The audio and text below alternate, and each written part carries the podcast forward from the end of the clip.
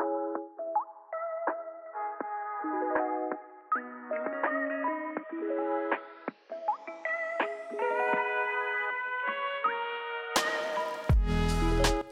bliver det anden del af Autobranchens podcast og Hella Gutmanns episode omkring SERMI.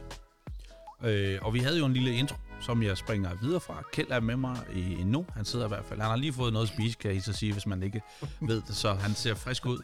Og så har vi jo fået en gæst mere med. Thomas Krebs fra SKAD. Velkommen til. Tak skal du have.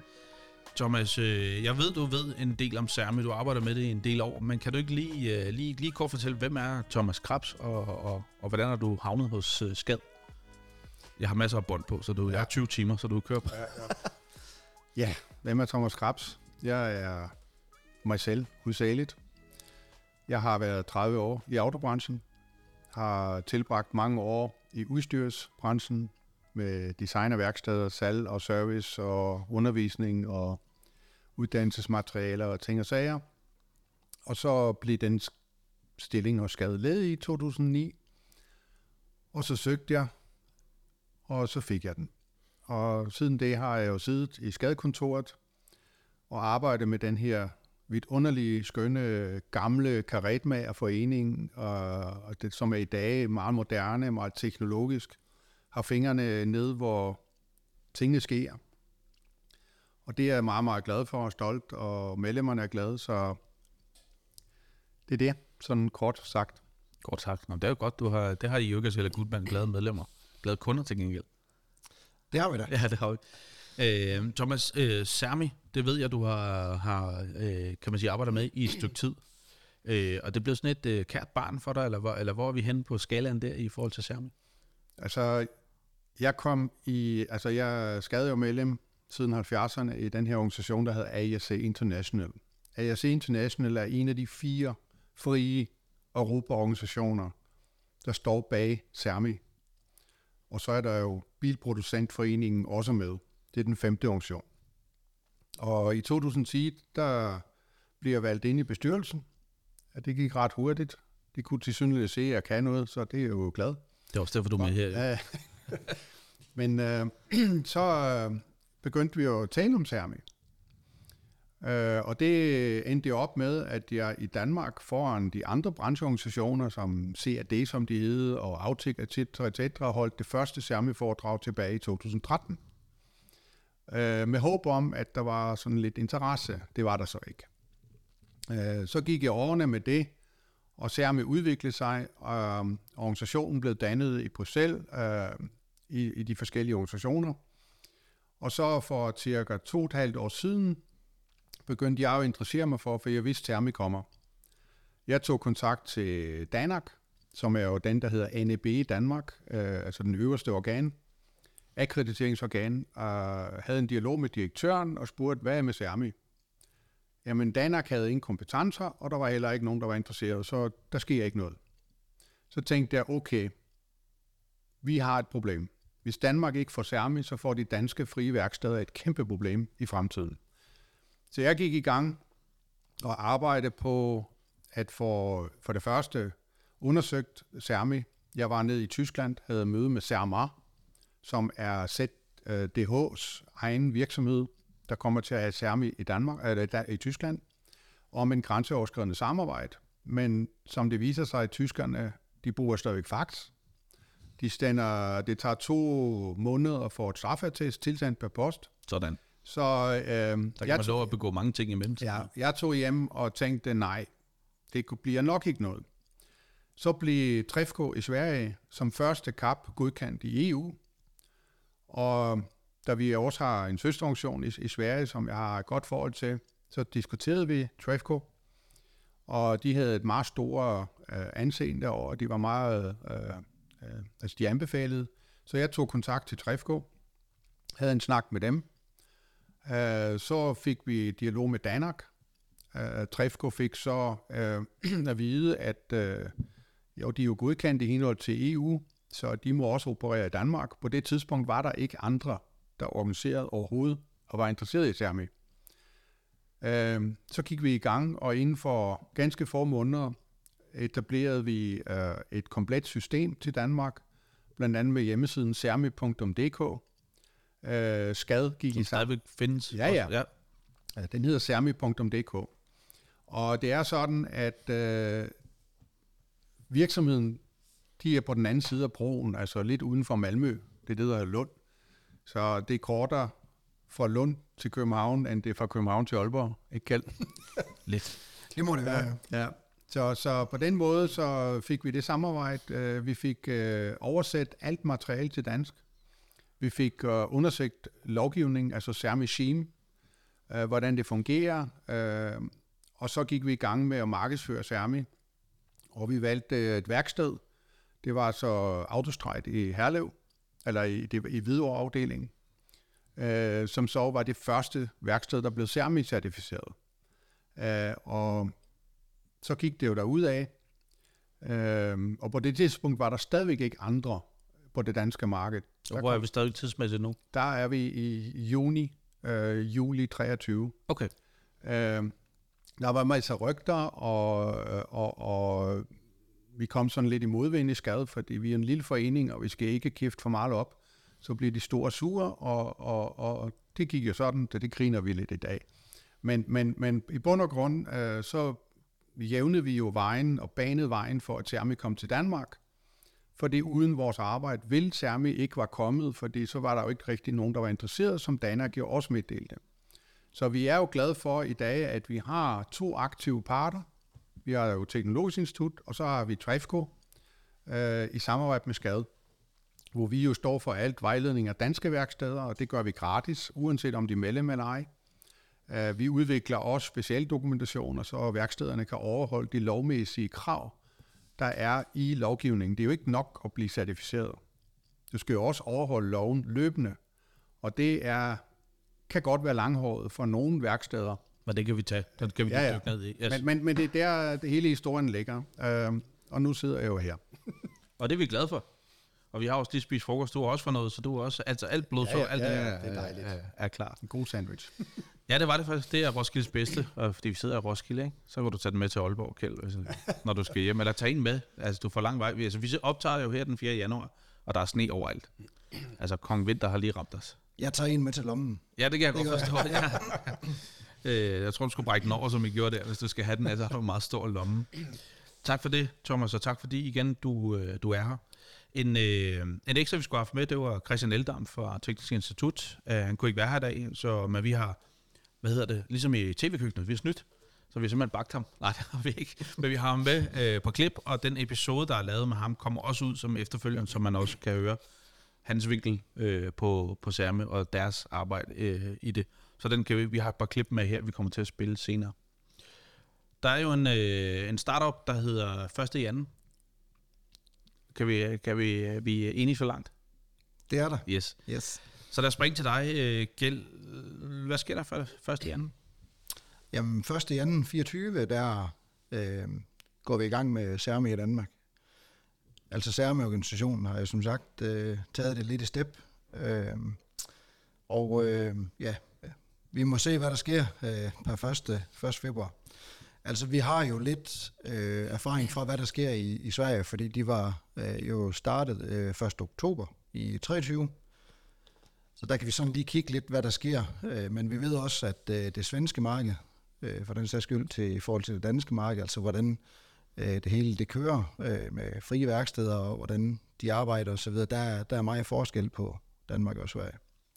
Så det kan godt ske, at det bliver en, en anden sag i Danmark end, end, end Sverige, så, så vi skal heller ikke læne os for meget op af, af hvad der sker i, i Sverige. Men, øh, men øh, altså vi, vi, vi starter op, og altså, hos Hella Gutmann er vi i hvert fald øh, klar med, med de ting, vi skal være klar med. Øh, hvad der så sker for værkstederne, det er jo så det interessante, øh, fordi det bliver jo sådan, at de her anti-theft, øh, tyverisikringsrelaterede øh, produkter på bilen, hvis øh, man skal købe noget eller øh, noget nyt af, af det, eller have fat i nogle koder øh, for at kan, kan konfigurere noget på bilen, jamen, så skal du have et SERMI-certifikat. Og øh, ja, øh, om bilfabrikanterne er hundrede procent klar og så videre, det øh, altså lige i skrivende stund øh, mangler vi jo nok lidt øh, på det. Men i hvert fald i, i resten af januar måned, der har vi jo øh, hos Hella Gutmann, som med vores R S S-service, øh, altså Remote Service, øh, fjerndiagnose, øh, der er vi jo øh, klar til at, i hvert fald med vores øh, øh, certifikater på de teknikere, der sidder der. Så, så den del er på plads, og vi er i kontakt med det her DigiDentity Trust Center, der ligger i Holland, øh, for at øh, vi skal have kørt nogle øh, testsession, hvor de er inde og, og, og kigger og, kigger os over skulderen, og hvordan kommer det her til at køre? Øh, fordi at der, altså, dem, der laver fjernsupport, der er rimelig meget pres på, øh, og tingene skulle gerne køre, og for vores vedkommende, øh, der er i hvert fald meget opmærksom på vores, øh, vores workflow, det er ikke lige pludselig går helt i stå på grund af, af nogle SERMI øh, ting. Så, så lige for vores vedkommende er vi godt forberedt, øh, men, øh, men for værkstederne, der, øh, der vil de opleve en, en hverdag, der nok ligner lidt den, øh, som de har set i januar. Øh, dog øh, vil der jo komme nogle ændringer med, med det her øh, SERMI. Men, men tænker du, der vil være, hvad der kom, hvad dit gæt, at der vil stå nogen derude, måske slet ikke ved, hvad det er? Ja, øhm, nu kan jeg se, at Krebserne ja, nikker. nikker. Ja, ja, jamen, vi har det, det på video. det, det er der. Øhm, men jeg vil altså også gerne sige, at autoværkstederne, øhm, vi, vi kan heller ikke forvente, at alle kører på det, det samme kæmpe høje niveau, øh, alle sammen. Øh, det kan være, der er indehaver, der siger, jamen jeg har bare lyst til lige at have mit, øh, mit lille værksted, mig og en lærling, og vi skifter lidt dæk og lidt olie og laver sådan lidt semi-reparationer osv., og, og så har vi egentlig en, en god dag og en, en fornuftig forretning i det. Men der er jo også øh, øh, store øh, frie værksteder med masser af svende og lærlinge, og der kører øh, i, i et andet gear, kan man sige. Øh, ja, det kan jeg vel godt sige, uden at genere nogen. Ja, ja. Øh, så, så der vil Nå, også være nogen... i hvert fald. Ja. Så der, der er jo nogen, der... der, der, der, der der fravælger det. De siger, at så må vi, øh, så må vi kigge over til, til mærkeværkstederne, hvis der, som vi skal have noget hjælp til det. Ja. Øh, hvor der er nok også øh, en stor del af de frie værksteder, som siger, at det der, det skal vi stadigvæk have selv. Så. Men altså for, for de frie værksteder, øh, jeg tror, at øh, de, de vil opleve en, en hverdag ellers øh, som den anden, øh, de har set i, i januar måned. Men skal de ind og rode med nogle øh, kodninger og nøgler og andre startsbær-relaterede øh, produkter på bilen, øh, eller have noget information omkring det, jamen øh, så, øh, så skulle det jo gerne være sådan, at de har, at de har brug for det her SERMI-certifikat. Men altså, der er plus øh, firs øh, bilmærker i Europa, som skal være gear til det her. Øh, der er Trust Center, øh, som øh, er i, i Holland, som også skal være gear til det her, og der er jo basis for ja, en halv million øh, certifikater fra hele Europa.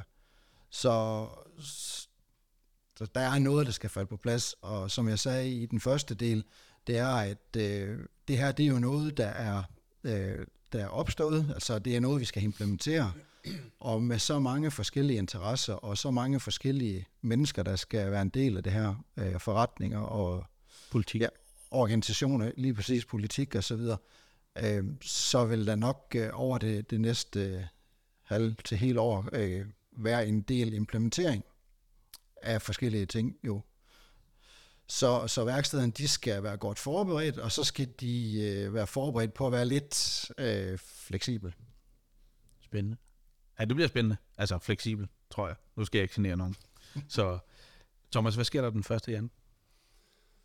Ja, det er et godt spørgsmål. Tak. Nu holder vi jo kontakt til Sverige, også når, når Kjeld mener, det er ikke så interessant, men øh, vi er jo mennesker. Og det er det, jeg interesserer mig meget for, hvordan reagerer vi som mennesker, når der kommer noget nyt. Så går hunden rundt om gryden femten gange, før den begynder at æde. Og, og sådan har det været i de tredive år, jeg har været i branchen. Branchen er virkelig langsom, øh, meget konservativ, og man venter og venter og venter. Og så kommer hårene i postkassen, og så håndterer man sagen. Øh, det, jeg er jo meldt ud fra starten af, det er, at man skal øh, helst få sit certifikat, så har man det. Og certifikatet begynder jo første februar at virke. Altså dem, der har fået deres certifikat, det er jo først egentlig virksomt fra første til anden Det bliver efterdateret, også når deres dato er anderledes. Men som Kjeld også siger, mange bilmærker Jeg er lidt uenig i, at vi kun taler kodning og nøgler osv., som der er blevet sagt. Jeg har en fornemmelse af, at det bliver meget mere omfangsrigt, fordi vi skal huske, SERMI øh, er skabt af de frie organisationer i Europa. SERMI er blevet skabt for at fastholde retten for de frie værksteder at få adgang til information og data. Det vil sige, at det er en gave for de frie værksteder. Problemet er jo, at det er bilproducenterne ene og alene, der bestemmer, hvilke områder i bilen, der bliver omfattet af SERMI. At vi ser addersystemer, vi ser bremsesystemer, vi ser en masse forskellige andre ting, det vil ikke undre mig. Men der er jo ikke nogen i dag, der kan påpege, hvilken producent gør hvad. Og de gør det i hvert fald ikke per første februar. Jeg ved, at Tesla har allerede gjort det, så det er aktivt nu. Det var i november måned, hvor vi fik første besked på, at Tesla kræver SERMI.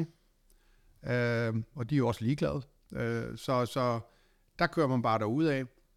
Hvad de andre, jeg ved, B M W har introduceret SERMI. Folkevagen er i gang, hovedsageligt på elbiler i første omgang, men vi ved ikke rigtigt, vi ved heller ikke, hvor lang tid de går tilbage. Fordi dengang i to tusind og fjorten, der e-call, altså det automatiske call over internettet, er blevet indført, så har vi jo sagt, at nu åbner bagdøren til bilens ejer. Og, og der kom bilerne på internettet via e-call. Og det vil sige, er det så biler tilbage til to tusind og fjorten, eller er de tilbage til to tusind og tyve, eller hvad er det egentlig, bilproducenterne gør?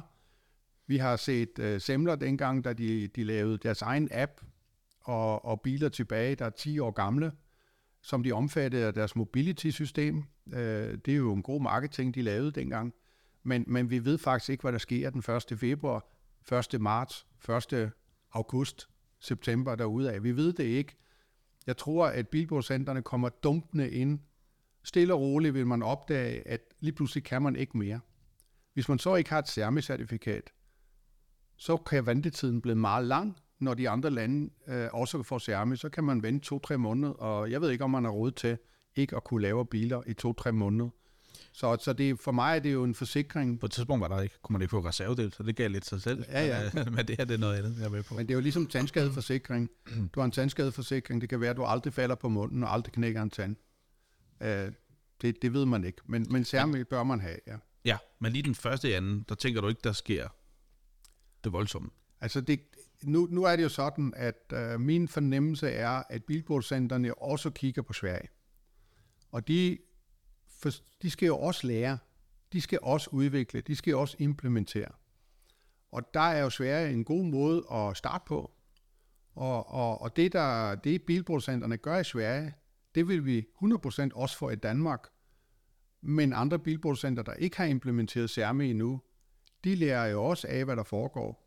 Og det kan jo godt ske, at de så kommer dumpende øh, kortere efter første februar. Men, men igen, det er rent gætværk, øh, hvem der gør hvad, hvornår. Jeg skal lige forstå det øh, korrekt, så det vil sige, den første i anden, der kan man have en SERMI-certificering som et værksted, et frit værksted. Nej, nej, du kan allerede nu. Du kan allerede nu, men, men det er i hvert fald det, det er aktivt men, fra. Men loven træder i kraft i Danmark. Den første, øh, altså det er sådan, at loven er trådt i kraft i Sverige først i Europa.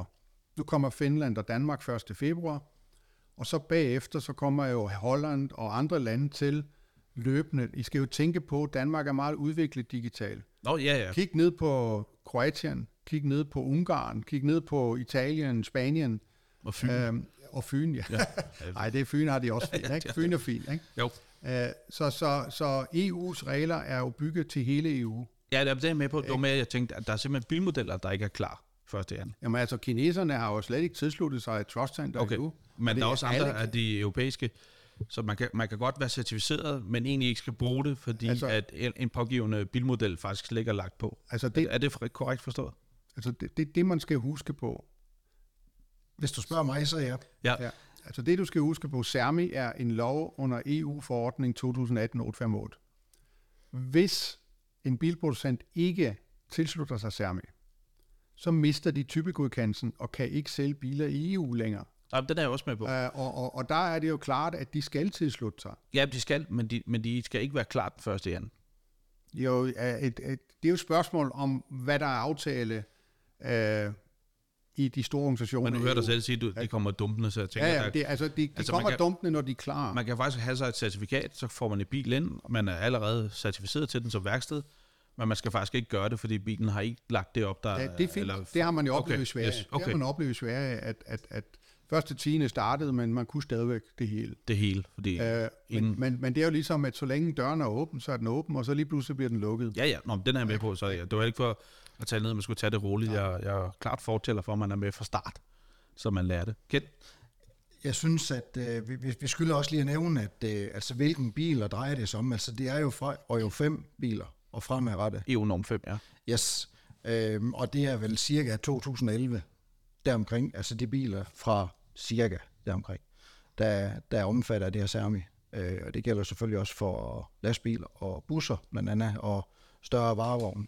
Yes. Øhm, Så, så det er i hvert fald lige det, som det, det praktiske, synes jeg, det er, det er værd lige at få med, at øh, men lige, lige i auto, der drejer vi, altså vi, vi bruger ikke så meget tid på, på lastbiler og busser, det er, det er mere personbiler. Og, de kan alligevel ikke komme af afkørselsramperne i dag, har jeg hørt på trafikradioen, så, så på den måde, så kan de holde der og blive særligt godkendt. Og så, og så er jeg altså meget enig med, med Thomas om, at øh, det her, det er sådan en flertrinsraket ja. på, på, hvad SERMI det egentlig er, øh, men lige nu, der er det antiseft, altså tyverisikringsprodukter, men fremadrettet kunne de jo godt lægge noget, øh, noget firewall-godkendelse øh, øh, i det, øh, og egentlig også øh, senere hen med, øh, hvem der har kode, øh, noget kamerakalibrering, radarkalibrering osv. Til, til bilerne som, øh, som sikkerhedssystemer, og, og så videre. Øh, og som også sagde, det er lidt, jeg synes faktisk, det er en god idé, at man har en eller anden sporbarhed, eller et eller andet på, på hvad der bliver lavet på bilerne. En log. Øh, Ja, det kan man sige, og hvis man gør alt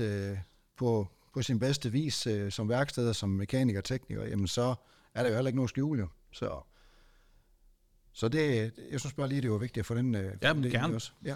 Øh, nu, du sagde også i starten, Thomas, der lå lige det her med, at, at, at, det, at det var vigtigt, at det kom til Danmark, og det er i Danmark. Hvad var der sket, hvis vi ikke... Øh, der er jo ikke sket noget så lidt, kan jeg næsten regne ud, så jeg skal være lidt drillende. Ja, men altså, jeg vil sige sådan, det er, at øh, lige nu er vi i gang med vores islandske forening, fordi SERMI har fravalgt Island.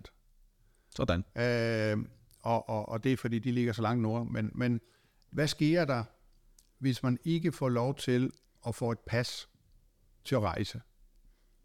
Så kan man ikke forlade sit land. Og, og, og, og som jeg sagde altid, SERMI er et pas. Det pas siger, at du er en lovlydig værkstedsejer, dit værksted er lovlydigt, man begår ikke kriminalitet. Hvis du ikke har det pas, så kan du ikke rejse i den digitale verden, der er fyldt med koder og vejledninger og ting og sager fra forskellige bilproducenter. Så hvis SERMI ikke var kommet til Danmark, så ville de frie danske værksteder ikke få et pas, et pas, som tillader dem til at rejse for at få de her data og kodninger og hvad der og ellers måtte være. Ja, og det er det, som har virkelig berørte mig meget, da Danak dengang sagde til mig, at der er ikke noget i Danmark. Uh, og derfor søgte jeg jo hjælp i udlandet, hvilket så vi fik. Uh, så det, det kan man jo sige. Uh, man kan jo også kigge ud i andre E U-lande, som ikke engang har en kap endnu. Og kap, vi skal lige, nu kommer lige til den, med den, uh, Christian sagde det også nogle gange. Hvad står det for? Det, altså jeg kalder det en certification body, ikke? Altså en, en certificeringsorgan, hvor en NAP, NAP er så Danak og SWEDAC, det er de øverste organer, det er så en akkrediteringsorgan. Okay. Altså en akkrediteringsorgan akkrediterer et certificeringsorgan, og et certificeringsorgan er godkendt af E U, altså indhold til E U-lov, og de går så ud og godkender værksteder og deres medarbejdere. Så det er kapperne, som vores værksteder kommer til at kende, de kommer ikke til at have med andre at gøre, vel? Nej, ja, nej. Det er korrekt. Så, og jeg lærer helt. Og, og Gutmann er også blevet certificeret oh, ja. af en kap. Det er så teknologisk gået ud fra, uh, hvor andre de er blevet certificeret af Trefco. Ja. Så, men, men det, der er væsentligt, det er, at lovgivningen er ens for alle kapper. Altså kapper... Det, det er ligesom, at du må køre et hundrede og ti på motorvejen, øh, fordi der står et skilt, der hedder et hundrede og ti, så må du ikke køre hurtigere. Der er nogen, der gør det, jamen så får du en bøde. Altså, alle kapper er jo underlagt samme regler i hele E U. Så det er ligegyldigt øh, i fremtiden, om hvis man finder en tysk kap, eller en, en, en, en norsk kap, eller hvad man, øh, hvad man nu har lyst til, så kan man jo få certificering af de også. Det er bare væsentligt at understrege, at alle kapper er i princip ens og handler efter de samme regelsæt. Altså hos Hella Gutmann, der er vi jo akkrediteret af Kiwa. Okay, ja. Men det, det kommer sådan gør, at Kiwa de er jo aktiv i stort set alle lande i Europa. Øhm, og vi har i forvejen noget samarbejde med den. Ja, som organisation Hella Gutmann, så det ja, der, ja, lige, lige, lige præcis, altså ja. Organisationen, fordi blandt andet i Norge øh, skal de her A D A S kalibreringsvægge øh, og øh, lygteindstillingssapparater, de nye elektroniske, øh, de skal jo kalibreres en gang om året. Og d- der, der hugger vi lidt op med, med Kiwa der, så vi har i forvejen nogle relationer dertil, så, så dem har vi jo så... Øh, blevet akkrediteret hos... Øh, ja, certificeret, ja. ja. Ja, men øh, de er også... Øh, De er også aktive i Danmark. Så, så det, hvad siger så, så vi har Kiwa, vi har... Ja, vi har tre, vi har Kiwa, men, men jeg har ikke så meget kendskab til Kiwa. Nej, nej, men Teknologisk Institut og Trefco. Og Kiwa. Ja, og Kiwa. Ja. Teknologisk Institut. Ja, Kiwa har jo datterselskaber i flere lande. Okay. Uh, ikke i Danmark. Nej, men så er det fordi I er internationale, ikke? Men det Jamen. Kan der også være andre, der er... Nej, der er, der er lidt teknisk det der, men ah, okay. de, de, er, altså, de kan også øh, tage imod ansøgninger fra, fra danske. Ja, det kan okay. de godt. Ja, det kan de godt. Ja, men, det, det er jo ja. E U-lov, ikke? Ja ja. ja, ja. Ja, så man kan række ud til andre. Jeg ved ikke, hvad det skulle ja, ja. give mening, men Nej. Det kan man. Ja. Øh, kan jeg så regne ud. Yes. yes. Øh, nu nævnte Thomas, jeg skal nok selv få lov til at kommentere på det, det her med, at der jo... Vi går i gang første i anden. Der er allerede lavet lidt. Øh, hvis man hører det fra Christian Eldam, når man hører den episode, og så har han jo nævnt, at der er jo nogen, der er certificeret allerede, men der er også nogen, der er ikke blevet certificeret, rent faktisk, kvad noget, enten noget, hvad hedder det, hvad hedder sådan en, man har fra politiet? Strafattest. Strafattest, det det yes. hedder, eller noget andet, der har gjort det, whatever. Øh, men nu sagde Thomas det her med, at der vil jo også komme noget lovgivningsmæssigt undervejs, eller når man er værksted, man kan ikke bare få certificering og tænke, all good, jeg kører bare, men der kan komme noget undervejs. Hvad, hvad tænker du, han mener med det? Du kan jeg se, du sidder Ja, fangede jeg dig. Det var fandme godt. ja, det er ja, godt. Altså kan Thomas selv byde ind, men, øh, men, men der er jo det der, man bliver certificeret, og så skal man jo, jeg tror Christian nævner det også lidt faktisk, når man hører den, men, men, men, men undervejs skal man jo, altså man, skal, altså man er ikke bare certificeret og kan gøre, som det passer en. Altså, det er det, jeg mener. Altså jeg vil sige, øh, at, øh, ja, det du kaldte, eller... Nej, eller bare Thomas. Øh. Ja, altså jeg har gjort det indtil nu, det er, at jeg har lavet vejledninger til alle dem, der bliver certificeret via Trefco. Altså sermi punktum dk, øh, på alle steps, hvad der skal foretages. Nu er det jo sådan, at, øh, og jeg har også haft en heftig dialog med sermi-organisationen, fordi lovgivningen jo øh, stiller flere spørgsmål, end den besvarer. Sådan er det jo. Øh, og der er også nogle ting, som øh, flyder lige nu, som der skal tage stilling til, specielt når vi har med skader at gøre. Øh, sagen er jo det, at et værksted, når de skal benytte sermi. Og det er jo sådan lidt sindssyg lovgivning, undskyld udtrykke, men værkstedet skal jo faktisk have en autorisation af køretøjsejeren, at de får lov til at logge ind på sermi. Nu forestiller du dig, at din bil kommer til skade. Øh, nu kommer Falk eller en anden og henter bilen ud på vejen og kører den ind på værkstedet. Og de skal bruge sermi. Men de kender faktisk ikke dig. For du er ikke kunde på værkstedet. Mm. Du er blevet henvist af et forsikringsselskab. Øh, hvad gør man så her? Så der, der er nogle forskellige spørgsmål. Øh, så skal man jo registrere alle aktiviteter i forbindelse med den bil, man får. Man skal også undersøge, om den bil øh, faktisk er den bil, som den er. Der går vi jo ind i kloning. Er det en klonebil? Er det ikke en klonebil? Så når bilen kommer ind på værkstedet næsten uanset... Så skal, så skal værkstedet jo øh, dokumentere, hvilken bil det drejer sig om. Jævnfør reglerne for sermi. Ja, det er en lov. Okay. Og, og, og så skal de jo også registrere kunden og have en fuldmagt. Øh, og det er en masse administrative byrder, som jeg er ikke særlig glad for, at værkstederne skal gøre, men det siger loven. Og, og derfor har jeg begyndt at lave nogle vejledninger, øh, små øh, leaflets, som så stepvis øh, forklarer det her. Og de ligger jo nu, skademedlemmer har nu adgang til dem, fordi de ligger på vores intranet, men de bliver jo så publiceret, når øh, vi hen ad vejen også blevet klogere, fordi øh, alle værksteder, der reparerer skader, skal have sermi. Alle, også bilforhandlere. Fordi bilforhandlerne, de reparerer ikke kun deres egen mere. Nej, nej, de kommer jo, hvem de, de får, har aftaler altså, med. Ja, ja, de får, ja. de får leveret alt fra top til bund. Og hvis de ikke har sermi, så bliver de bare udelukket af at reparere. Og det gælder jo alle sammen. og det er jo meget specielt i skadesbranchen. Men, men, men hele den der procedure, den skal man jo først forstå. Øh, og der er lovgivning, er jo skrevet sådan en lovgivning. Øh, altså den danske lovgivning er skrevet sådan, at du skal have en dom for at have en fortolkning, der gælder. Det kan du ikke gøre med SERMI. Så derfor er det sådan, at jeg prøver nu at, at, at fortolke den, laver vejledninger og har en dialog med SERMI omkring de praktiske ting, øh, der sker, også med audits og så videre. Hvordan, hvad skal man fremlægge ved audits? Hvad bliver registreret, når man kobler sig på SERMI i Trust Center? Uh, Trust Center kender jo ikke personnavn, de kender jo kun et I D-nummer. Så der er mange spørgsmål, som jeg arbejder på, uh, for at sikre, at de værksteder, der så tilknytter vores system, at de får alt den hjælp, de skal have, og forstår lovgivning, så de ikke dumper med en audit. Fordi problemet er, når auditøren kommer så på uanmeldt besøg, og det skal være uanmeldt, og dokumentationen ikke er i orden, så bliver SERMI inddraget. Og så er man ramt hårdt, tænker jeg. Ja, altså. Det er man jo. Altså, hvis man laver noget af det her øh, tyverisikringsarbejde, altså det kan være tyveriskade, eller man skal have kodet en nøgle, eller noget der omkring i hvert fald. Og så der kommer øh, mere på efterfølgende. Ja, præcis, præcis. Øh, så, så står man jo øh, noget skidt, det gør man. Øh, men altså, jeg, jeg synes øh, i hvert fald for, for Hella Gutmanns vedkommende, vi, øh, vi er meget interesserede i at, at vide, hvordan øh, det, det her det kommer til at foregå, men der er jo ikke rigtig nogen, der har set øh, noget audit endnu. Øh, og der vil jo altid være en, øh, ja, det vil være forkert at sige fortolkning af det, men altså, hvordan man, man arbejder med den her lov øh, som, som kan. Øh, det kan være, at Kiwa gør det på en måde, det kan være, at Trefco gør det på en anden måde, øh, det kan også være... Øh, at uh, Teknologisk Institut, de gør på en helt tredje måde, dog inden for de rammer, der er. Uh, men der, er, altså, der kan godt være lidt uh, forskellige nuancer af, af nogle af tingene. Uh, så hvad ellers, der kommer til at ske, det, altså, det, det må vi jo se, hvordan den audit, den skal være.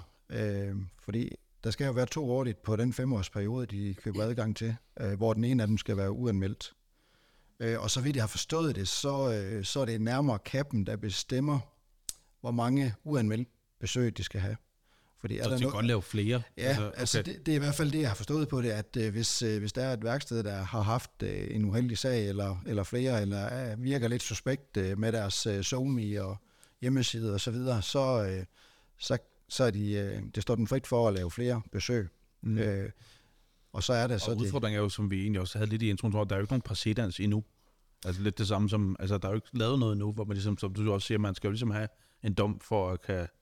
Altså, altså, altså. altså jeg vil sige sådan, det er, at hvis vi for eksempel tager straffeattesten, ikke? Øh, i Sverige er der fem kapper. De har løbende møder, og de er blevet enige om en procedure. Så alle kapper, de har ens arbejdsmetoder. I forhold til straffeattesten, i Sverige er en fartoverskridelse en forhindring for at få SERMI. Okay. Et, og, og, og, et, og, og jeg vil sige, og, og, og, og, og, sagen, og sagen er jo, nu må jeg jo lige sige, kaldt en lille smule i måde, loven er knivskarp. Der må ikke være nogen som helst plet på straffeattesten. Hvis du har en plet på straffeattesten, kan du ikke godkendes. Punktum. Og det er fastlagt i loven. Nå okay, ja, så tror jeg, så tror der, jeg, der jeg skal tage... Der, der, ja, ja, men det... Jeg, så skal jeg, jeg, jeg snakke jeg, med teknisk lov. Ja, men jeg har, jeg har hørt Christian, men sagen er det, det står klip og klart i loven, det er et pletfri straffeattest. Det står i to tusind atten otte femoghalvfems appendix ti.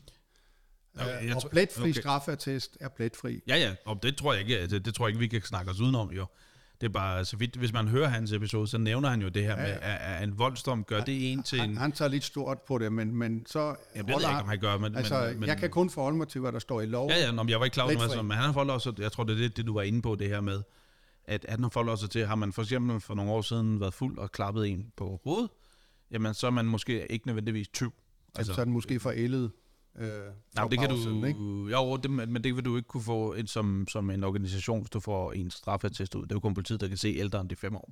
Jo, jo, men ja. Altså, hvis du får en straffertest, og den er pletfri, så kan du godkendes. Hvis der er en plet på straffertest, ja, ja, så siger loven, så kan du ikke godkendes. Altså, ja, okay, men jeg er jo egentlig enig som, at Christian, det går godt, at det så ikke er loven.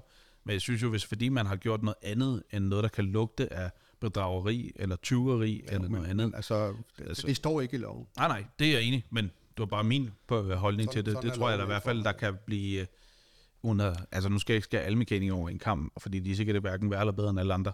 Men, men, men det kan der være et issue rundt omkring. Altså, jamen, altså, med de unge mennesker, de har, jamen, helt sikkert, de, de, helt sikkert. De, de har. Øh, og jeg ved da i hvert fald, han gør så meget ud af, at han snakker faktisk narkodom, ikke? Altså, der er du også, der får du svært ved også at, eller du får så ikke svært ved, du får faktisk ikke lov til at få en officiel sermi. Nej, men det, altså, altså jeg, jeg kan jo kun sige, hvad der står i loven, ikke? Jo. Altså, jeg vil det sige, at, at, at, at, at, og det sjove var jo også, at vi har jo også haft en dialog, fordi sermiloven siger, at du skal være tekniker. Og så tænkte jeg, i Danmark, der er jo rigtig mange virksomheder, der karrosserismed. Så jeg har haft en hæftig debat med sermine i, øh, i, i Bruxelles, at en karrosseritekniker skal jo overskudkendes. Fordi det er lovteksten jo ikke øh, beregnet til. I lovteksten siger kun en tekniker. Ikke? Altså, og, og der har vi så også fået karrosseritekniker med i det her. Hvis du kigger på uddannelsen på de andre lande, på de uddannelseskrav, ikke? Så er det jo hovedsageligt mekanikere. Men hvis du har en virksomhed, der kun laver skader, så har du ikke mekanikere ansat. Nej, det er ikke. Æh, og, så, og, så, og så har vi jo fået det igennem nu, at, at de også selvfølgelig kan certificeres. Men, men loven siger pletfri straffertest. Den er ikke længere. Mm. Det var ærgerligt, Kjeld. Ej, jeg har faktisk aldrig fået en fartbøde. Det vil jeg bare lige sige. Nå, okay. Ja, det kommer heller ikke. Altså, lad mig bare mærke til, at du kom kørende ind i gården eller tidligere, så tænkte jeg, at jeg må da have fået en fem, seks, otte, ni, ti stykker. Eller? Ja, jeg tror, at den, den lyser godt herovre. Du øh, bekender øh, nej. Øh, politimanden i Nordsjælland. Nordjylland hedder det. Altså omkring, øh, hvordan at øh, de her caps, de vil håndtere øh, og godkende osv., det altså fra Hella Gutmann side, kan vi jo ikke... Øh, øh, altså, vi, vi kan nok have en holdning til det, men, ja, ja. Øh, men det, det er jo... Øh, Det er jo noget, de, de skal finde ud af, øh, hvordan overledes de arbejder, øh, og de er også under nogle restriktioner, under øh, sermiorganisationen, og hvad, hvad de kan og må, øh, gradbøje og ikke gradbøje. Øh, men øh, men vi, har, vi har en pointe, som Thomas siger, det er, at øh, karrosserismeden, de heller ikke var, øh, eller karrosseriteknikerne, de heller ikke er, øh, at de ikke kunne få det her sermibevis. Øh, men den helt oprindelige lov står der ind faktisk fra, fra typegodkendelsesforordningen tyve atten otte hundrede otteoghalvtreds, at øh, man skal som, som værksted øh, sørge for, at ens øh, medarbejdere, der nu har øh, certifikatet, at de er enten trænet, eller de har viden, eller fået kursus, mm. eller noget omkring det her. Øh, de skal to års erfaring. Ja, altså i, de, de siger så til to års øh, erfaring som automekaniker. Øh, og derfor Helle Gutmanns side, der, der udfordrer vi ret, ret kraftigt også på, på den her... Øh, Fordi der er jo et problem også med, med vores grossister, hvis de skal købe øh, noget original til et, øh, et frit værksted, øh, så skal de jo også have, have sermi-certifikat.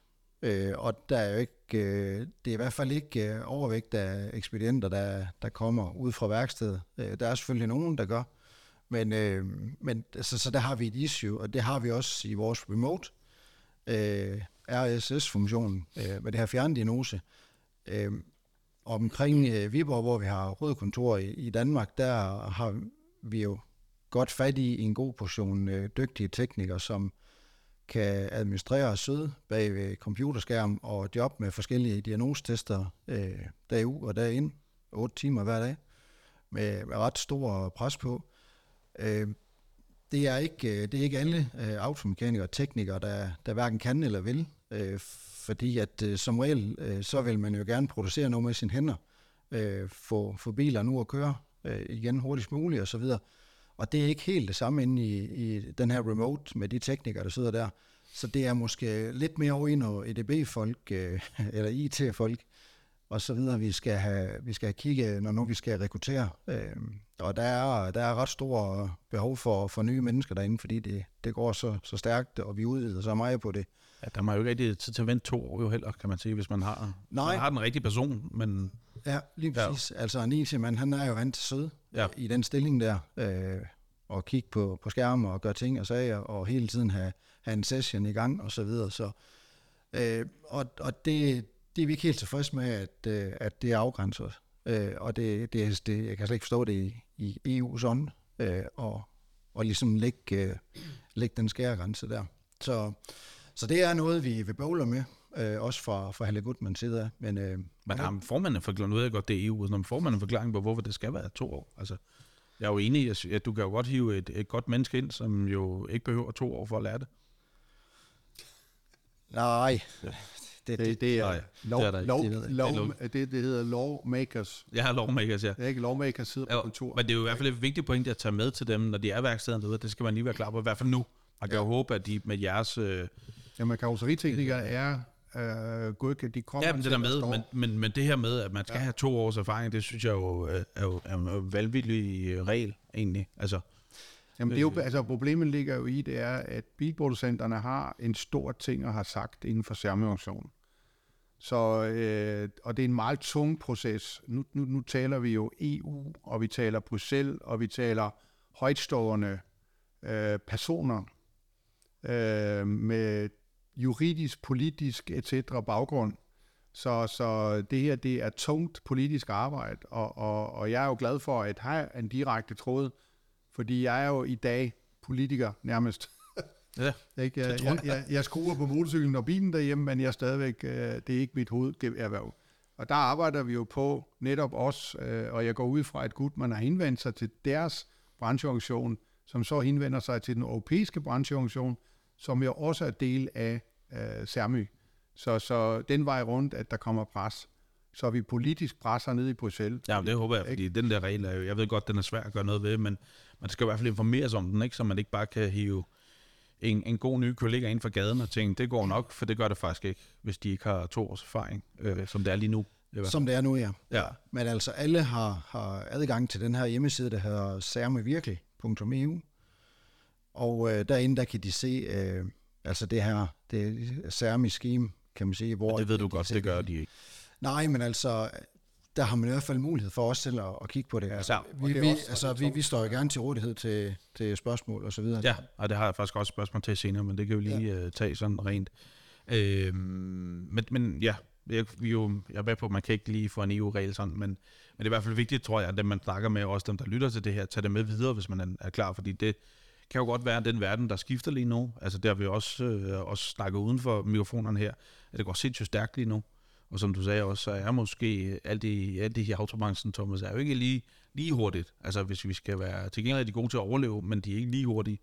Øh, og, og det kan det komme til at gøre lige nu. Og det her, det er jo bare en af mange ting, der rammer dem lige nu, udover hele skift af, af, af typer af biler, og så snakker vi E S G-regler og alt muligt andet, der kommer. Også bullerne ned over dem nu her, ikke? Så, så man skal holde tungen lige i munden Øh, på det her, så det er mere, at man ikke begynder at ansætte sig til noget, man egentlig ikke kan bruge. Det er jo faktisk også en fare i det her, det synes jeg er værd at, at tage med. Ja, altså, ja, enig. Man går ud og tænker, nu skal jeg have en ny A I super dude, der kan alt muligt, og så har han ikke to års erfaring, og så kan du faktisk ikke certificere ham. Nej. Det, det, det, det, det, det er lidt spøjst. Nå, det kan vi ikke gøre noget ved, eller det kan Thomas, det lover Thomas til næste udsendelse, han uh, lige fikser. Var det ikke det? Jo, han var jo lidt politiker, så. Ja, det sagde så, han, så, så det ja, tænker jeg. Ja, det, så, så den fikser han. Ja, det bliver vores lobbyist, så. Det er Thomas. Ja, ja. Ej, vi, vi, vi har uh, fuld uh, damp på kedeleren uh, omkring det her, i hvert fald ja. hos, hos os. Så ja, det er godt. Øhm, noget, jeg, du sagde også, Thomas, og øh, det her administrativ, der kommer i det. Hvis vi lige tager den første af dem... Øh, når de skal ind, og en, en bil skal igennem det her, de skal være SERMI-certificeret, så hvad skal de gøre for at tjekke, at bilen ikke er klonet? Skal de rent, det skal de gøre som en del af det arbejde. Altså, et værksted kan ikke tjekke, om en bil er klonet. Det okay, har, det har men det sagde de, du, der stod. Ja, jo, men altså, det, nej, det for, altså det, det, E U-loven har jo fokus på kloning, øh, ja, det er det SERMI, ligesom er noget af det, tyveri, det er for. Alle de der ting. Ikke? De vil ja. jo, altså, SERMI skal jo forhindre, at, at de her såkaldte sorte får øh, ikke fungerer i praksis. Øh, det vil der nok ske. Der vil også ske SERMI overtrædelse, hvor en, der bruger sin privat mobiltelefon med SERMI-appen, og så bruger om natten eller om aftenen, der bruger den hos naboen, som ikke er SERMI. Altså, alle de der ting vil ske. Ja. Ja, ja. Så der, hvor der er mennesker, hvor der... Er mennesker, der præcis. Ikke? Ja. Øh, men, men, men det, der er jo væsentligt, det er, at, at man skal jo kontrollere bilen. Det står også i SERMI-scheme, sådan beskrevet. Det er selvfølgelig lidt tung juridisk og politisk tekst, der står, men, men, men i bund og grund er det sådan, at man skal kontrollere, at den bil, manden kommer, at det er også den bil. Og nu er vi jo så heldige i Danmark, at vi er det, det mest digitaliserede land næsten i verden, så vi slår jo op på motorregister. Ikke? Og det er jo det, altså bare det der med at kunne slå op i motorregister og tjekke, passer det stelnummer og passer registreringsnummer. Det er sådan nogle ting, man skal gøre. Okay. Det er jo frit adgang. Og så når man har gjort det, så har man jo, der har man så et skema, som man dokumenterer. De skemaer findes heller ikke. Det, det er også noget.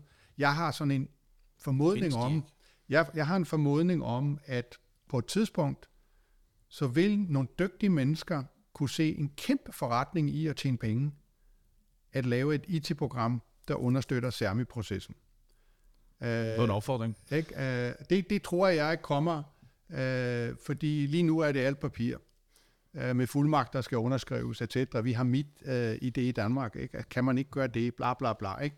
Så, så, så, men, men der er nogle procedurer, og det er jo en del af auditen.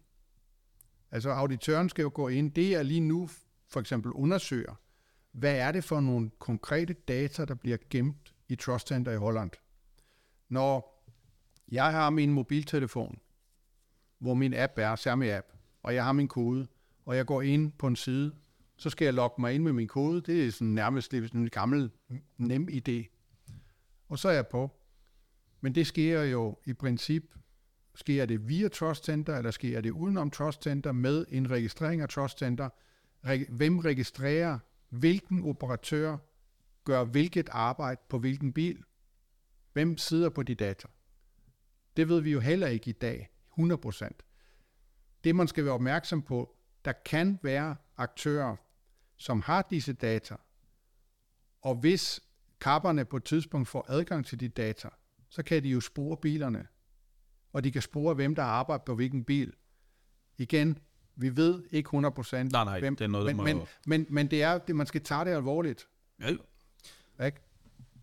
Ja. Vil du vil sige noget? Ja, det, det vil jeg, fordi at øh, når nu man øh, opretter en ticket i vores øh, dashboard til det her remote service, øh, og man er inde og skal have job med noget SERMI-relevant, øh, så bliver det sådan, at, øh, at det, hvad skal man sige, det, det, det kvitterer man for, at det er et eller andet med nøglekodning og så videre, det, det kommer med i systemet, og øh, som kunde hos os, så vil man kunne trække en liste til den her audit, øh, fordi der står med arbejdskortnummer og ved stilnummer og dato og så videre, hvordan at, øh, og hvor mange biler man har fået lavet, i hvert fald øh, at vi har været involveret i.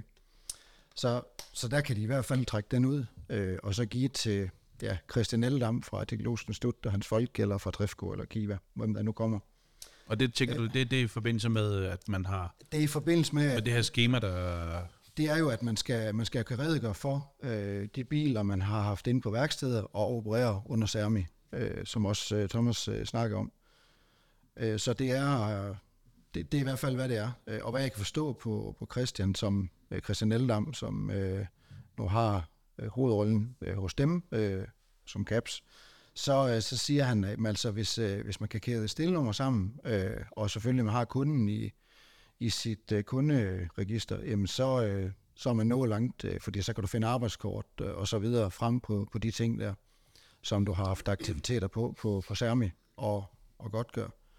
Og, og derfor er det egentlig også vigtigt, når nu man, man søger de her øh, certifikater til både virksomheden selvfølgelig, og øh, også til, til teknikeren, fordi man kan jo godt have samme rolle, både som indehaver, men også som tekniker.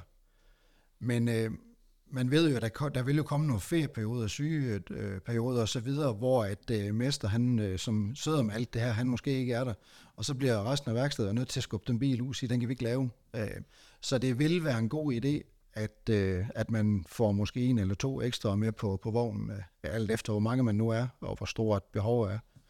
Øh, det, det, det, det synes jeg i hvert fald, det, det er vigtigt at sige, fordi der er ingen tvivl om, at til auditen, der vil de jo kigge ind i, om om den medarbejder, der nu er registreret med, med certifikat, at han rent faktisk også var på arbejde den dag. Ja, ja, så det er jo den herliggende. Og lommen mod hans mobiltelefon tilfældigvis. Nu, nu ved, er jeg, ikke, der. Jeg er jo ikke en del af det, Cap. Så, nej, nej. Så, men altså, man kunne og man godt, godt, godt oplyse om, at, at, at, at, at der kommer noget, som ja. Thomas også inde på, ikke? Og, og I sagde begge to også, at der kommer et audit, i hvert fald et. Ja. Og hvis de finder noget undervejs, så kan man jo godt forvente, at måske kommer flere audits, hvis man ligesom er sådan lidt halvsjusket. Ja. I sit, øh, i, sit, ja. i, i sit ærne omkring det her, ikke? Ja, præcis. Altså det, det, det man skal jo også understrege, det er, at SERMI, der er en opstart med ansøgning, så får man et certifikat, så kommer der en audit, og så kommer der en fornyelsesaudit, eller den skal ske i de sidste seks måneder. De, så de første fire et halvt år, der er en audit, og så kommer der en audit senere, og vi regner med, at den første audit sker efter mellem to og tre år. Og så for at forny, fordi SERMI skal jo fornyes hver femte år. Ja. Det er jo ikke et øh, evighedspas. Nej. Øh, og, og, og der er det vigtigt, det er, at jeg, vi er jo arbejdsgiverorganisationen i SKAD. Det vil sige, at vi arbejder også med arbejdsgiver i jura. Og der har jeg så undersøgt de arbejdsgiver i juridiske forhold med hensyn til SERMI, og de er ganske interessant. Fordi en arbejdsgiver, der har en medarbejder, der har SERMI-autorisation, øh, har fået ekstra opgaver juridisk. Dem vil jeg ikke komme nærmere ind på, men, men, men det kan gå frygtelig galt for værkstedet, hvis man ikke øh, sikrer sig som arbejdsgiver øh, juridisk øh, og, og, og sørger for, at tingene de er i orden. Fordi hvis de ikke er i orden, så kan man komme rigtig galt afsted. Jamen, der er jo. Jeg kan næsten ja. høre, at man faktisk hører inde der, hvor man er færdig som gårdsejer. Hvis man, altså... Du kan blive kommet ud for det selskab, som så vil vokse, som hedder SERMI med andre regler, ikke? Hvis man først er med i bad standing. Ja. Altså, jeg har i hvert fald et, øh, et par sager fra, fra vores, øh, den her R S S remote fjerndiagnose, øh, hvor at det egentlig bekræfter mig godt, at det er en god idé med, med SERMI, fordi at øh, vi har et par gange haft øh, besøg af, af politiet op hos os, og de står efter med en seddel fra Interpol, oh. at... Øh, at de kan se, at vi har været i gang med at kode en øh, radar på en Audi. Og, øh, og de her betjente, der nu kommer, det, det er jo oppe på anden sal, vores software- og, og teknikrum er. Øh, de, øh, de ser lidt forvirret ud i øjnene, og øh, det, det, der så sker, det er, at øh, vi fortæller dem så, hvad det er, der er sket. Det er jo så, at vi har vel øh, kodet en, en radar ude på, på et værksted. Øh, vi gør det jo for os, at vi kan ikke se bilen, men fysisk. Men... Øh, Og værksteder har måske købt øh, en radar på eBay eller på nettet, øh, altså i hvert fald brugt øh, i god tro om, at øh, selvfølgelig, at, øh, at den ikke er stjålen eller noget. Men det har så vist, at øh, den har været stjålen i de her par tilfælde. Og så øh, er der jo nogle alarmklokker, der ringer enten ved Mercedes eller V A G, eller hvem det, hvem det nu måtte være. Øh, og så kan vi sådan set bare sende dem videre i byen, og, og så må de over og snakke med, med det her værksted. Øh, så... Jeg synes egentlig, det er, altså det, det, det er sket nogle få gange, men, men det bevidner bare om, at det er i hvert fald det, det er en god idé, at der er sporbarhed på det. Så, så vi har haft en, øh, altså vi har god dialog med, med værkstederne, men også med, med politi og så videre, hvis der, hvis der er sket et eller andet. Altså heldigvis er det ganske, ganske få gange, men øh, jeg synes, det er så dejligt bekræftende, at... Øh, at det virker, at, eller at de kan bruge det. Jamen lige ja, præcis, ja, ja. At, at der bliver lidt styr på det her. De her ting, der nu har, har været, det har ikke været noget, der har været særlig relevant alligevel, men det bevidner bare om, at, øh, at der bliver klone biler, der bliver stjålne biler til, ja. Åh oh ja, uden tvivl, det, det er der, der er ingen tvivl om, og det, ja, det er også, vi har også fået en helt anden bilpark de sidste par år i Danmark, ikke? Så der er jo også en interesse i, i mange af de biler, der kører, som jo har ændret sig voldsomt. Øh, ja, jeg kunne bare nævne flex leasing, ikke? Der er nogle andre, helt andre typer biler, der kører, ikke? Der må der nogen, der gerne vil have fingrene i. Jo, men stadigvæk sam, samtidig med, at, øh, at vi er gået lidt mere væk fra, fra karburatoren og så over i, i altså, meget høje, intelligente biler, mm. rent I T-mæssigt. Ja. Så øh, følger udviklingen omkring øh, I T jo også med om, om, omkring os, altså i verden. Så det mere teknologisk bilerne bliver, altså det er omverdenen jo også. Så, så det der niveau for, for at stjæle en bil uden nøgler og så videre, altså det, det forhold er der jo stadigvæk. Ja, ja, ja. Og det, det er ikke uændret. Nej, nej, nej. Fordi de bliver bare dygtigere. Ja, ja, og hvis man tænker lidt på, hvor, hvor de er henne nu, også elbilerne, ikke? Altså, vi har jo kendt til hackerangreb og viruser på vores, eller vira på, til vores P C i mange år.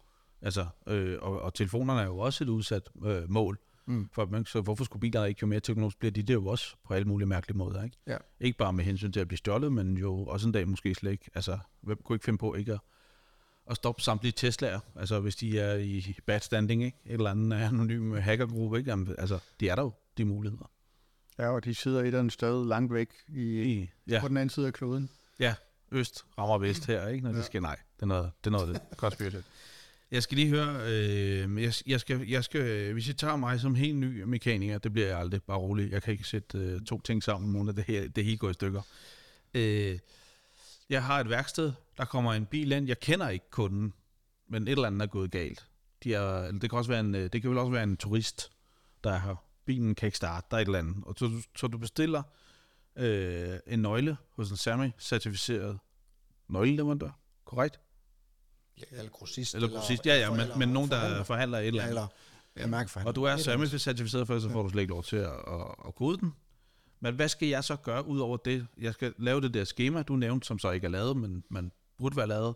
I har så lidt, der kan, kan hjælpe det. Men netop det her med at notere kunden, hvor, hvor meget arbejde vil der så være i det, eller hvad skal jeg gøre, når jeg slet ikke kender kunden? Jeg kan ikke dokumentere, altså det, hvem kunden er. Altså det første er jo, at du skal øh, registrere ejerskabsforholdet til den pågældende bil. Så, og så hvad skal det, brugeren det udlevere man, til mig? Og det gør man ved, at man for eksempel viser sit pas, øh, og, og, og måske et registreringsattest, eller et andet dokument, som beviser, at det er dig, der er. Altså det navn, der står på det dokument, det er det samme, som der står i passet, og billedet passer. Og det, det er sådan noget ting, altså vi er sådan lidt politiarbejde i det. Øh, at man skal lige registrere, jamen nu kommer der en med en bil, øh, hvem er det? Mm. Jamen han viser pas, der er et billede i, der er et navn, jamen kan du bevise, at det er din bil?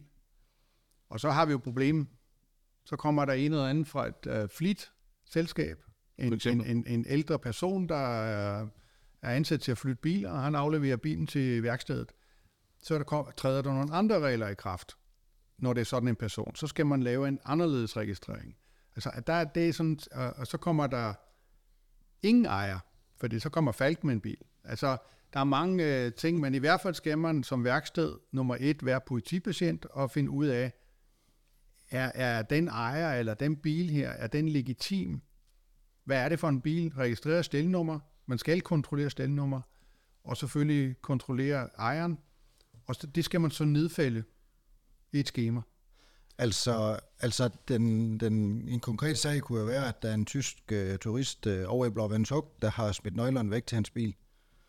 Øh, og pas, det har han i hvert fald med sig. Øh, ja. Forhåbentlig. Ja, ja. Og registreringsattest også. Det, ja, det burde han jo have, men hvis ikke han har, altså, så må han jo få noget familie derhjemme til at, at fremskaffe den. Så det er det, vi ender? Ja, altså der, der, der skal være noget dokumentation på det, okay. øh, og det kunne godt være en sag, at øh, man lige pludselig har man bedst nøglen, skal man fat i en ny, og det kan godt lade skove nogle dage, og, og så skal han så kode. Og så, så ham tyskerne har han kørt til sit sommerhus, han gjorde det ti år, han har aldrig plads med. Så ender man et sted, hvor... Jamen altså, så har han jo et øh, kørekort, altså han har jo et eller andet I D på sig. Okay, ja, så jeg kan... Ja, ja. Okay. Det, det har han. Øh, og det er rigtigt nok også, som det bliver sagt, at øh, man, man skal være lidt mere politimand øh, som værksted for lige at kontrollere, hvis det er en kunde, man ikke kender, øh, eller man ikke kender bilen.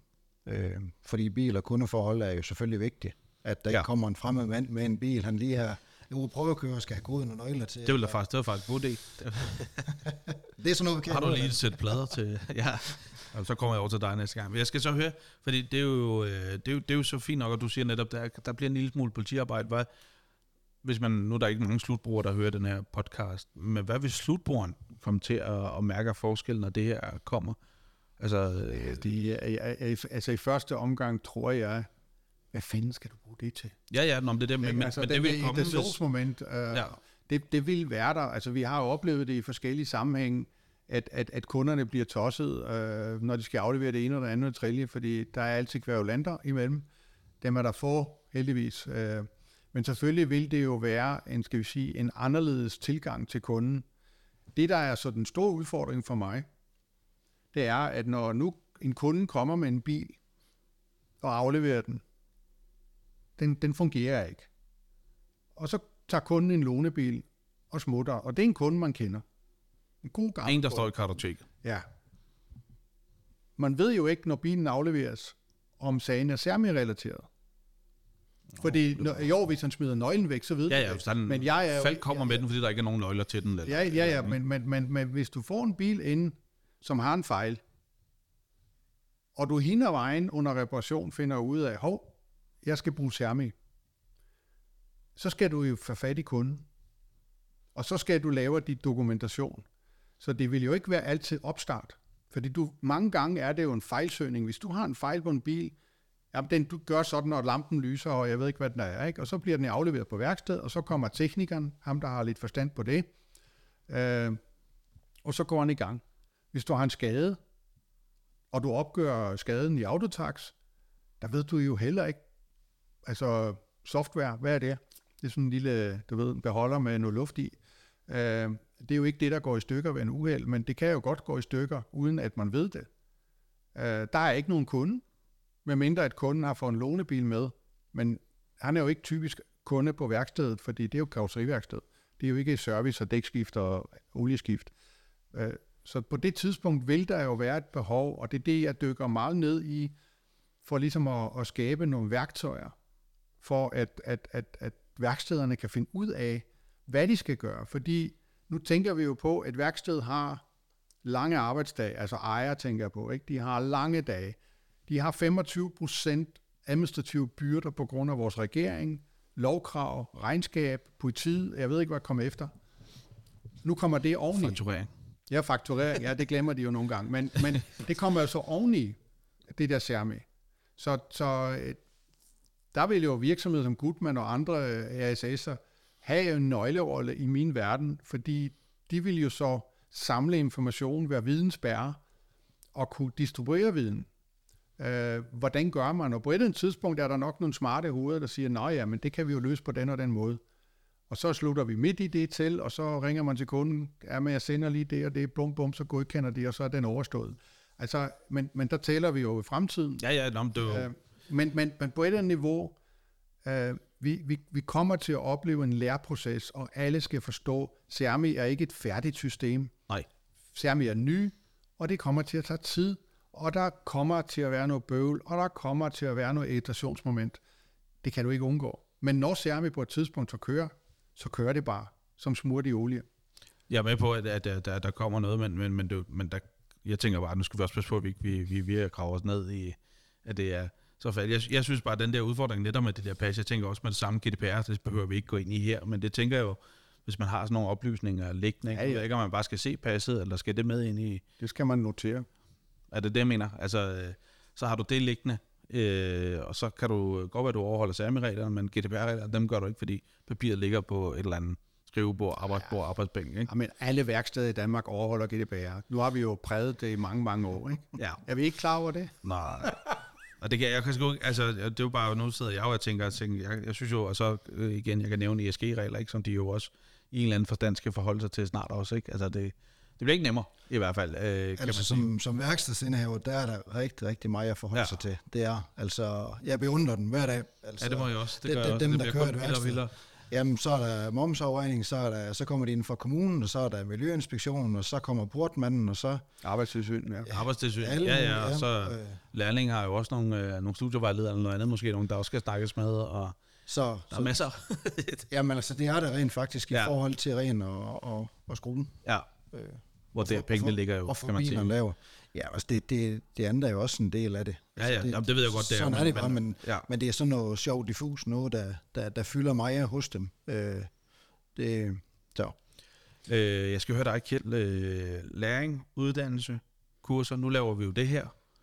Øh, og der er nogle vejledninger hent over Thomas. Øh, hvad, hvad, hvad kommer der til at ske? Øh, Du kan jo ikke svare for dine, dine medkonkollegaer, men, men for jer måske, er det, tænker man sådan noget ind, fordi ja, altså måske ikke vi, til første i anden, men, ja, men der vil nok komme mere og mere undervejs. Ah, altså vi, vi, vi planlægger faktisk nogle webinarer okay, øh, her yes. i, i januar måned også, ja. øh, hvor at, øh, man, kan, man kan byde ind øh, også til vores øh, andre nordiske kolleger, som, som det er på engelsk, hvor vi fortæller om det her. Vi viser lidt slides, så vi snakker om, hvad der er op og ned i, i det her SERMI. Og vi har sendt øh, nyhedsbrev ud øh, til vores kunder øh, af flere omgange, og der kommer lidt mere, øh, også lige herop til, øh, til første februar i år. Øh, og så ellers, altså, ja, altså det der med at oplyse, altså vi, vi får jo også øh, blandt andet med podcasten her, for, for lavet den inde på vores hjemmeside, så man kan gå ind og, og høre den. Yes.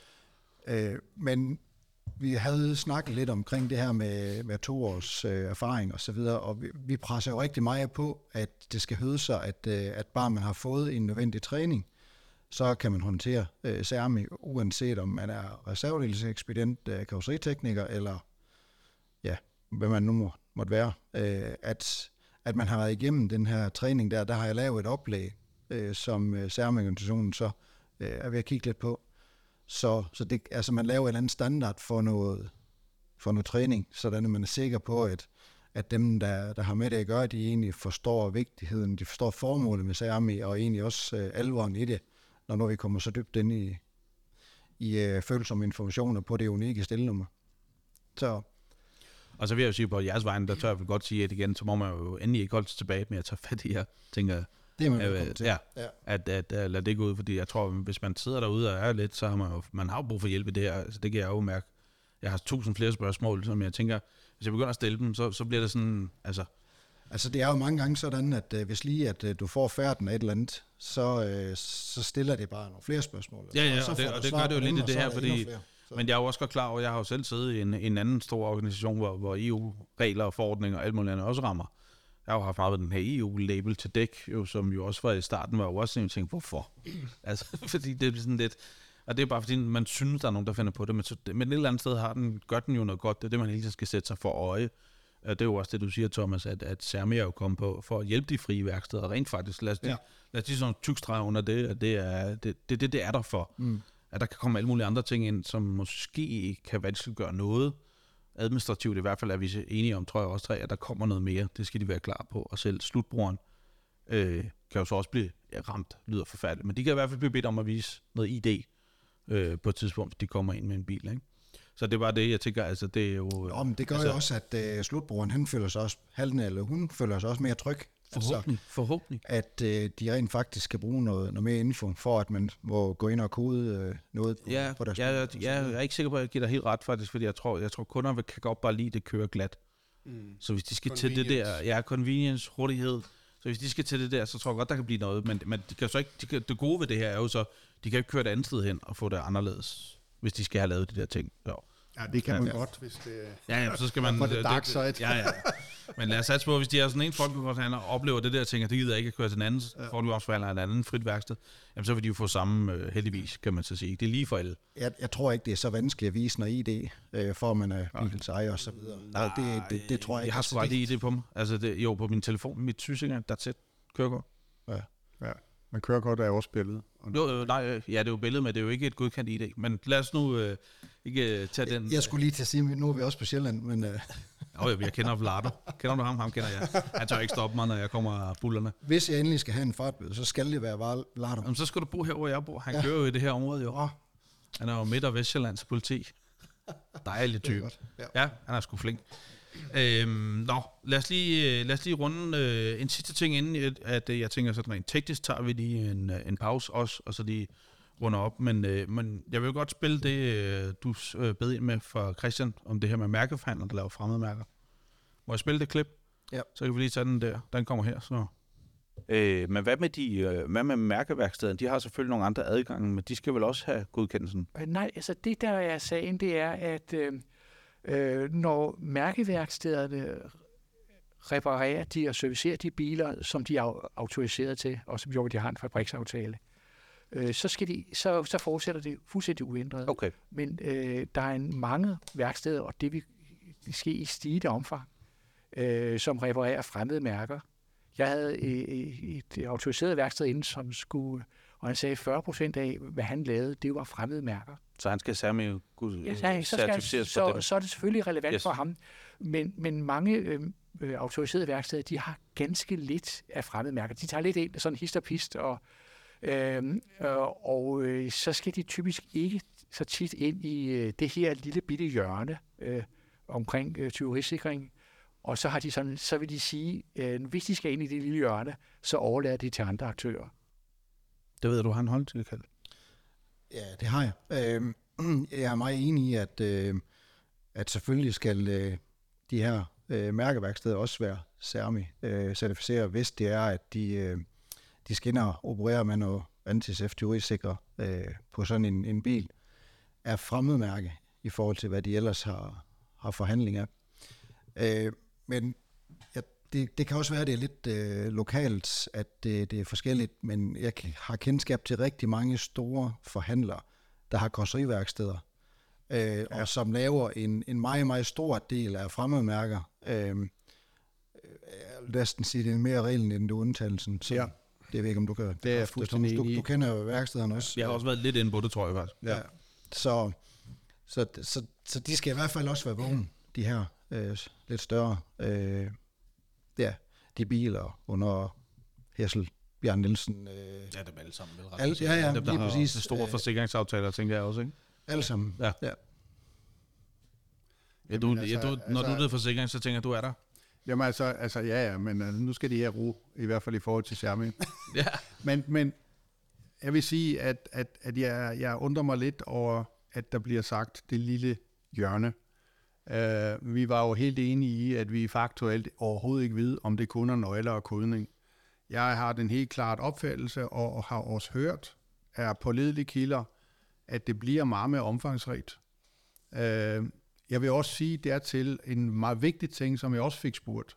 Flere værksteder har jo fået uh, direkte adgang til f.eks. Mercedes uh, med starttester, eller B M W eller Folkevagen, uh, hvor de har jo i princip præsteret en SERMI-operation. Altså ved at dokumentere med pas og alt det der overfor, og skal notere det hele, så de har jo en erfaring. Så spurgte de, jamen fortsætter det ikke bare? Så siger jeg, nej, det gør det ikke, for det, det sjove ved det her er jo, det gode ved SERMI er, øh, nogle værksteder har jo flere godkendelser hos flere forskellige bilproducenter. Ja. Dem skal de betale for, og har individuelle godkendelsesmetoder. Meget, meget problematisk i tid og penge. Med SERMI, der har de en godkendelse til alle. Så det gør det meget, meget nemmere, og så kan de også tage biler og skal ikke søge individuelt hos de forskellige bilproducenter uh, individuelle godkendelser. SERMI er en helhedsgodkendelse for alle bilmærker. Dem, der har tilsluttet sig Trust Center. Uh, det er jo så bare at komme i gang. Ja, det skal de jo, men, men, men, uh, men på den måde. Og så igen, uh, jeg vil lade alle døre være åbne. Fordi igen, det er bilproducenterne ene og alene, og der er SERMI-missionen enige i, bestemmer, hvilke områder i bilerne bliver omfattet af SERMI. Og vi kan i princip stå over for biler, hvor du ikke engang kan skifte bremseklodser. Ja, du kan godt, men du kan så ikke. Jo, jo, men du, ja. så skal du have SERMI, yes. Fordi tingene skal jo programmeres i ja. dag. Altså, du kan jo ikke på nogle biler, jeg kan huske for nogle år siden, jamen, Folkevognen, der brændte nummerpladelys af, så skiftede man pære, og den virkede ikke. Så fandt man ud af, at man skulle fortælle computeren, at den skal tænde strøm. Fordi computeren fandt ud af, at der var en pære, der var gået, så jeg slukker strømmen. Så der ikke, der, der ikke sker kortslutninger. Ikke? Øh, så, så der skal man jo ind og aktivere på computeren. Og hver gang du skal i kontakt med computeren via O B D-stikket, det bliver jo Wi-Fi eller Bluetooth i fremtiden, udelukkende, når O B D-stikket ikke er der mere, øh, så skal du jo forholde dig til, skal jeg bruge SERMI? Altså hver gang du sætter en tester på bilen, for det er software. Det er meget vigtigt, vi understreger, det er software. SERMI omfatter software. Nå, de her. Øh, jeg synes, det er sindssygt spændende, øh, det vi har været igennem. Det er også meget øh, langt, og mange ting, man skal forholde sig til, specielt som mekaniker, det har vi allerede været lidt inde på. Øh, så lad os begynde at runde af, øh, hvad I ligesom tænker... Øh, Kjeld, du nævnte det her med den første i anden, jamen den anden og den første, og den anden inden i anden, og det er så Ole Olsens fødselsdag. Men, men der bliver det lidt ligesom januar, egentlig lidt det, vi lige skal forholde os til lige nu, tænker du? Altså det mest vil jo nok ligne januar. Ja. Øh, det, altså det, det, det, Eller det, det, det var før, kan man det, sige. Det, vi forventer. Ja.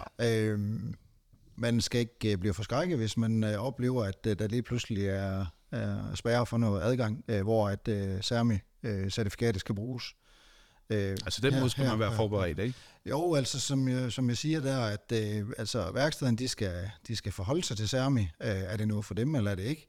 Øh, og så skal de altså, hvis det er det, jamen så skal de altså se at blive, øh, blive certificeret værksteder og, og ja, mandskab efter behov og størrelse osv. Så, så men ellers, øh, vi, vi, vi forventer i hvert fald, at øh, der vil ske en implementering hen over de næste måneder, øh, også hvor at øh, bilfabrikanterne, de, de, også, øh, de spiller også en del i det her, og de skal også tilrette sig osv. Og, øh, og det er bare baseret på lidt erfaring, vi har fra Sverige også. Øh, så, så generelt, så, øh, så skal man ikke øh, tro, at, øh, at man ikke har værksted, frit værksted efter første februar. Men der, det, man har solgt det, vel at mærke. Nej, ja, ja. Det var noget andet. Klaus. Ja. Nå, men, men øh, nej, jeg, jeg synes, øh, altså vi, vi er fortrøstningsfulde, og vi, vi synes, øh, vi, vi støtter op om det, og, og vi skal nok øh, hjælpe med alt det viden og information, at, øh, at vores øh, kunder og så videre egentlig har brug for. Men budskabet er, at, at man bliver nødt til at være med på en eller anden måde. Altså, Ja, altså som jeg også sagde, at, er, er der, er der et, et, et meget lille værksted, der, der bare vil gå og hygge sig med nogle ting, og, og har en okay forretning i det, men de, de skal selvfølgelig holde sig til, om det overhovedet er noget for dem. Og det er jo så også netop at følge med og have en holdning til. Ja, ja, præcis, præcis. Men, øh, men altså, har du lidt øh, kul på kedlerne der, så, øh, så er det bare med at komme med. Altså, der er ikke øh, noget at diskutere. Øh, for der, der er mange andre ting, der også bliver lagt ind over det, som øh, vi har snakket om øh, tidligere. Så, men øh, ja... Vi har god ro øh, i maven, synes jeg. Thomas, den, vi, øh, du sagde noget her, da vi lige holdt en kort pause. Også det her noget omkring I O, det skal man også lige huske, når man, når man møder op den øh, første i anden. Jeg ved ikke engang, om det er en hverdag. Jo, jo, men, altså, det, det, men, det, men det her med, at der, det, det er jo i bund og grund, at det er sat i verden for en specifik ting, som er... Jamen, det er de frie værksteder. Yes. Og det er sådan, at i, i, når man læser SERMI-scheme eller reglerne, så finder man faktisk begreb, der hedder I O, I O E, R S S og R S S E. Og det er jo engelsk. Og ja. I O, det hedder Independent Operator, altså frit værksted. E til sidst, det hedder Employee, det vil sige, det er den ansatte på det frie værksted. Og R S S, det er jo, så blandt andet Gutmann, det er Remote Service Provider, ikke? Eller Support. Og E, det er så den ansatte hos den virksomhed. Så E er Employee. Så det er mere det, at man også forstår, at den her lovgivning er lavet for at beskytte independent operators, altså frie værksteder. Så de fremadrettet har mulighed for at have en forretning. Og jeg vil også sige det sådan, når man nu skal ud og rejse, og man ved, at flyet går første februar, så er det rigtig åndssvagt at købe billetten samme dag eller dagen før, for så er den dyrest. Så man køber jo altid billetten tidligt, så den er billig, Så man, kan, så man kan få en billig, god billet. Uh, så min anbefaling har altid været, og den vil fremad være, få din SERMI. Mm. Når du har den, så har du den. Skal du bruge den, så er du glad. Hvis du ikke har den, når du skal bruge den, så kan der gå flere måneder, før du får den. Og jeg ved ikke, om kunden gider at lade bilen stå flere måneder på værkstedet. Vi kan jo spørge. Nej, jeg tror, du har ret. Og det er jo, jeg tror også, jeg tror, Kjeld, vi har jo snakket om det tidligere, det er jo egentlig også lidt den holdning, vi deler, ikke? Også, også for at være med. Det går, at man så ikke skal fyre hele, hele staben af, af svende eller latting, eller hvad man nu har med på, men i hvert fald lige sørge for at, at være der på en eller anden måde, ikke? Ja, altså, helt, helt sikkert. Uden at vi skal sidde og bruge deres penge, øh, kan man sige, men, men det er i hvert fald at være med. Jo, altså Christian Eldam har jo fortalt nogle priser fra, fra dem, øh, fra Teknologisk Institut, øh, og jeg synes, hvis man sådan deler det ud over øh, fem år og så videre, så, så det er noget, de fleste kan være med i hvert fald. Øh. Så. Ja, og det er jo, priserne er jo ens, om du har sermi punktum d k via Trefco eller Teknologisk. Ja. Det er de samme priser. Eller Kiwa, eller, ja. eller hvem det nu er. Ja. Det, det, det ligger sådan nogenlunde. Øh, ja, så det er ikke... Ja, ja, men det er heller ikke... Det, jeg vil bare sige, at vi skal ikke sidde her og bruge, bruge værkstedernes penge, men jeg kan kun ja. komme med den anbefaling for det, jeg lytter til jer. På en eller anden måde være med, i hvert fald fra starten af, så man er forberedt, man har et hul hen til de rigtige steder, de rigtige digitale steder, man skal være. Ja. Så man ikke... Øh, bliver efterladt på barongen, hvis man skal sige det sådan. Ikke? Ja, bestemt. Ja.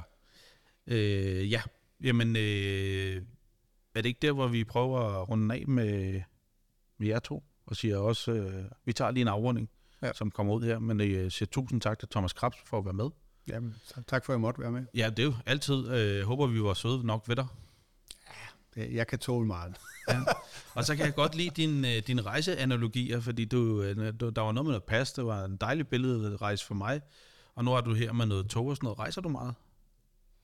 Ja, ikke så meget, som jeg har gjort. Nå, okay. Jeg tænker, det, det er, jeg har sådan noget, jeg kører meget fodboldanalogi, jeg tænker, ikke? Og det kan man jo, man har jo sådan forskellige ting, ikke? Og men altså, jeg ved jo, at jeg køber billetter tidligt, for så er de billige. Ja, ja, nå, men det er det, jeg mener. Nå, men jeg synes, at analogien var fin, og jeg synes også, at din analogi var det der med, at, man, man, at, at det her system er jo ligesom et... Et, øh, både mit idé, og du også selv Kjeld sagt på det, men også, man har et pas med, ja. og det skal man have, også til det her. Det er lidt det, der går ind i det, ikke? Så, så det håber jeg, at dem, der lytter med, sammen med, med jer, og ikke mindst jeres kunder, for Hella Gutmann, kan få noget ud af. Ja. Er du nogenlunde tilfreds, Thomas? Jamen, ja, jeg har afleveret. Du har afleveret, så man siger i branchen, så det er helt fint. Jeg tror ikke, vi skal runde lidt af. Ja, jeg tror, vi runder af her. Men igen, tusind tak, Thomas, for uh, at være med. Husk, at når den her kommer ud, uh, må, må du og alle, der lytter med, meget gerne sprede det her, for der er der i hvert fald masser af frie værksteder, som har brug for at høre uh, til det. Tag, og tage et eller andet form for valg. Hvad vil de, uh, kan man sige, gøre her i hvert fald? For, forholde sig til det. Forholde sig til det, yes. I hvert fald. Det er nok det rigtige ja, ord. Ja, lige, ja. lige, lige nøjagtigt forholde sig til det, så, man, uh, så har man taget et valg. Ja. Øh, om det så bliver A eller B, det må man jo finde ud af. Ja, ja. Det var det. Tusind tak. Ja, i lige måde. Tak.